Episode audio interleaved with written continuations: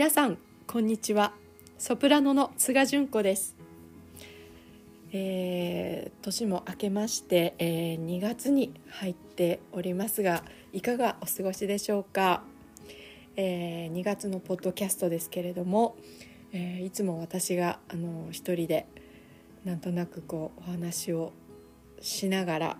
皆さんに聞いていただいているんですけれども、えー今日はなんとですね、えー新年一発目ということですので、えー特別にあのゲストをお呼びしてみました。たびたび皆さんももう聞いてくださっていると思うんですけれども「あの純子チャンネル」にご登場いただいている作曲家の、えー浅香充先生を、えーお呼びして、えー今日は、えーポッドキャストをやってみたいなと思っております。えーそれでは、えー浅香先生にご登場いただきます。浅香先生です。どうもこんにちはこん。にちは皆さんこんにちは、はいえー今回この素晴らしい新年のお最初の会にお招きいただきまして、えーとても光栄ですよろしくお願いいたしますあよろしくお願いいたします。あやっぱりあのいつも一人で話してるので、あのー来ていただけるとお話ししやすくて ありがとうございます。ああの先生の曲をあのー純子チャンネルではそうですね2曲演奏させていただいて先生がピアノを弾いてくださっているのとあと編曲とか伴奏もあのしていただいて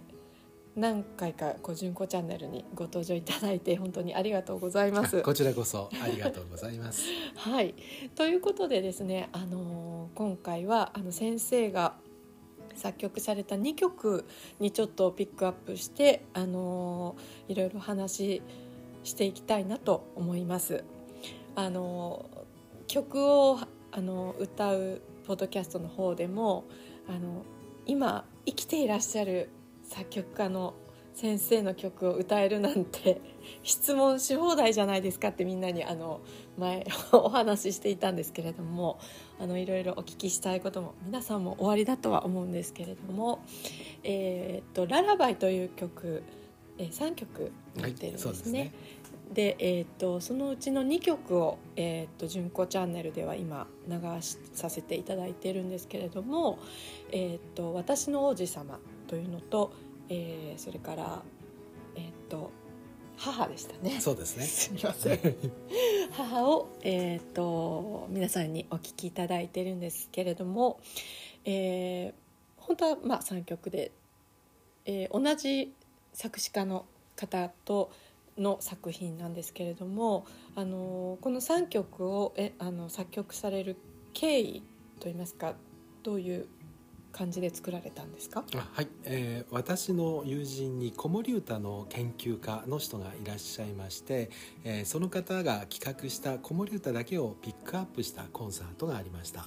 それでえーすで、にある子守歌とそれから新しく作られた子守歌の組み合わせの回だったんですね。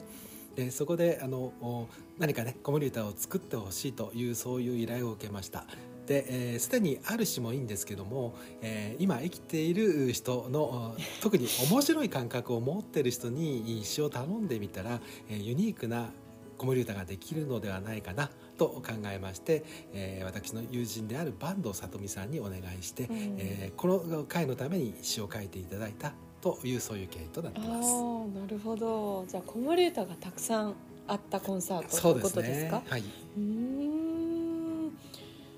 なるほどなちょっと寝てしまいそうな そうですね。コンサートですね。へえその時はえっ、とえっ、とピアノとはいソプラノとはいいう形ですね。はい、そうですね。あのどうしても子守歌、お母さんが歌うというイメージが強いので、えー男性の歌い手はその時はいなかったですね。なるほど、はい。確かにそうですね。えあのソプラノにされたというあ別にソプラノ限定というわけではーはい。ないですか？あのイメージとしては。えそうですねただあの私はやっぱりソプラノの声が心地よくていいかなというふうに思いますね。で子守歌ですとあの結構世界中にいろんな子守歌があるんですけども、うん、えー、中にはあこうあの子供を脅かして寝かせるような、えー、そんなあの子守歌もあったりしますねでそういう場合はもしかしたらアルトなんかの方が迫力があっていいのかもしれないですね。なるほどあそういうのもあるんですね。えー例えばあの青森に「もっこ」っていう子守歌があるんですけども「もっこ」というのが「もののけ」という意味と、それからあのモンゴルですね、えー、という意味があるという説が2つの説がありましていずれにしてもお化けが出るから早く寝なさい、えー、モンゴル人がやってくるから早く寝なさい。というそういうあの意味の子守歌もあったりします。へえなるほど。寝かし方にもいろいろですね。いろいろですね、はい、やっぱりあの昔もすぐ寝ない子供が多かったんじゃないでしょうかね。寝たくないですもんね、えー、みんな。なんか寝るの嫌だっつって泣く子多いですもんね、えー、そうですね。なるほど。あそうなんですね。でもなんか私あの歌わせていただいて本当に感じるのはあのその子供に対してのまあ曲ですけれども聴いてる人に大人にも歌ってる私たちにもあのみんながこう安らかになんか浄化されるぐらいのイメージのあの子守歌だなって私はいつも思っているんですね。やっぱりあの浅香先生はその子供を寝かすためにっていうイメージで書かれてるんですか？そうですね、えー、子守歌はやはりこうあのおそらく生まれてから最初に耳にする音楽ではないかなと思うんですね、うん、えー、ですので音楽のいわば原点がそこにあるかなというふうに考えています。なるほどなるほど初めてそういうのは聞きましたけど確かにそうですよね。原点に戻る大大切なことだと思います。あのそれで先ほどあの詩が、はい、えーと、全て坂東さとみさんという方に依頼されたということなんですけれども、はい、あの坂東さんというのはどんな方なんですか、はい、えー、一言で言うとユニークな人ですね。であのまあ、型通りの子守歌にしたくなかったのでユニークな発想をしてもらえる人が、えー、誰かいないかなと思って、うん、えー、その坂東さんにお願いしました。で坂東さんという方は実は本業は女優さんでらして詩人ではありません、うん、で、えー、彼女は例えばですねあの幽霊が見えるとかっていうそういう人でもあるんですね、うん、ですのであのドラマの撮影のロケ中とかそれからロケ終わってホテルに戻っていると、えー、そこに幽霊がいるなっていうのが分かるらしいんですね、えー、そしてあの幽霊もなんかあの坂東さんをちゃんと認識できるんだそうです そしてあの坂東さんがあのあ自分のことが見えてるなっていうのが分かるとその幽霊が坂東さんのところにやってくるんだそうですね。それであの疲れてる時は疲れてるからちょっと相手ができないっていうふうに言えば幽霊は去っていくんだそうですね。というそういうユニークな人なので、えー、きっとこの人に頼んだら、えー、普通とは違った子守歌の歌詞が生まれるのではないかなというふうに思ってそしてお願いしたという次第ですね。確かにそうですね。で、えー、っと実際書いていただいて、はい、ユニークでしたか？はい、はい。えーと言いますのあのちょっと私もあの意地悪心も働いてたんですけども あの実は坂東さん結婚されてからなかなかお子さんに恵まれないという、そういう人でした、うん、ですのであのお子さんに恵まれない人に子守歌を書いてということをお願いしたわけですね、はい、であのそのなんとかあの子供が欲しいということでいろいろなんかあの治療とかあの、うん、や慣れさせたそうなんですけども、うん、え全くそういう機会がなかったらしいですね、うんでところがどういう子守歌を書こうかなということを考えてそして、えー、この詩を書いた途端妊娠できたという、えー、そういう人でもあります。素晴らしい、うん、じゃあ坂先生のパワーが 子供を呼んできてくれたという感じですね。あのまあ、私のパワーというよりもその坂東さんがもともと持ってた能力がおそらくあのこの詩を書こうというところであの能力のレベルが上がったんじゃないでしょうかね。そういうところであのこうあの子供ができやすくなったバージョンアップされたわけですね。えー、あそうなんですね。ほうそういうあの経緯があったんですね。そうなんですね。なるほど、はい。ですはい。ですからこうまだ見ぬ未来の自分の子供に当てたそういうメッセージというのがうんこの曲にこもってる。そこがやっぱり他の子守歌と違う視点かなというふうに思ってます。確かにそうですね。なんかそんな風には思わないで読んでいたのであのお母さんが普通に子供に言っている内容なのかなと思いましたけれどもまだ見ぬ我が子へという内容なんですねそういうことですね。ああ素晴らしいですねおーじゃあまだまだちょっとお話を聞きたいところなんですけれどもまずですねそのもう一度皆さんたくさん聴いてくださってると思いますけれども、えー坂東さんと浅香先生の曲を、えー少し聴いていただきたいと思います。えー今日は、えーたくさんあの可愛い王子様が、えー動画に出てきている「私の王子様を」えーお聞きいただきたいと思います。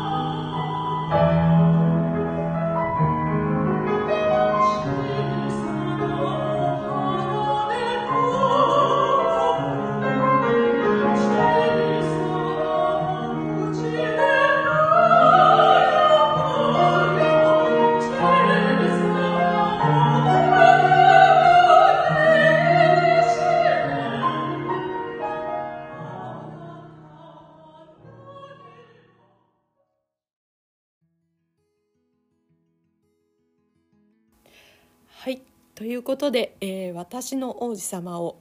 えーお聞きいただきました。えー私と、えー浅香先生が、えー初めて出会ったのもこの3曲を歌わせていただいた時でしたよね。そうですね、はい。この曲はあの菅さんに初演していただいた初めて歌っていただいたのが菅さんでしたね。あ初演だったんですか？そうなんですよ。あ失礼しました あそうだったんですね、あそうでしたか大丈夫でしたでしょうか？あもちろんあの素晴らしい歌声で、えーそれ以来あの私、えー菅さんの声素晴らしいなと思いまして、えー今日に至るまであの菅さんに大変お世話になっております。ありがとうございます。あのもうあの謙遜しないことにして いるので褒めていただいたらこうスポンジのようにねあの吸収するようにしているんですけれどもそんなことはないです。やっぱりあの先生の曲がね素晴らしいのであのそうですね昔ずいぶん前ねずいぶん昔ですね。ですね。えーであのこの曲があまだ先ほど言いましたように、えーパンドさんがお子さんに恵まれる前に詩を書いていただいたんですよね、それであの私の王子様というふうに男の子を想定しててで実際に妊娠されたのは男の子えーだったんですね、すごい。えーもし女の子だったらちょっと困ったかもしれませんね、うん。で、えーまあ、その男の子に恵まれましてでその男の子が現在今高校生なんだそうです。ですので、えーそれぐらいなんかあの昔それぐらい、えー月日が経ってるというそういうことでもありますよね。声が出ませんでした今。なるほど。じゃあ先生とも長いお付き合いで。そうなりますね。ありがとうございます。こちらこそ。あのこれからもね先生の曲をまたどんどん歌わせていただきたいと思っておりますのであのまた歌の曲も。あの先生は歌の曲もお作りになられますけれどもあの他にもいろいろ楽器の曲、はい。どういう曲が多いですか、あはい。あの楽器の曲はいろいろとあるんですけども実はあの歌の曲は少々苦手としてまして 数としてはそんなに多くないんですね、で、えー少ないその歌の曲をほとんど菅さんが歌ってくださってるので本当にありがたいことだはない。と思っています、ありがとうございます。あの昔あのえっ、とポーランドに行った時も先生の日本の歌をあの紹介したいと思いましってあの歌わせていただきましたね。そういえば。あのたくさんこれからもあの歌っていきますので、えー、皆さんまた楽しみにしていてください。えー、それではですね先生とこあのたくさんまだまだお話ししたいこといっぱいあるんですけれども、えー、今日は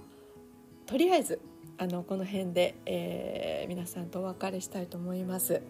えー、浅香先生あのリスナーの皆さんにあの何か一言ありましたら。はい。はい、えー、こういう形で、えー、こうあの曲とかそして声がですね、えー、広く皆さんに届くというのはとても素晴らしいことそしてこちらとしてもありがたいことです、えー、この機会にぜひいろいろなあの、えー、少しでも皆さんの楽しみの一部となれば、え大変光栄なことだと思います、え菅さん今日はどうもありがとうございました。こちらこそ本当にありがとうございました。お忙しいところ。えー、それでは、えー、今日はこの辺で、えー、お別れしたいと思います。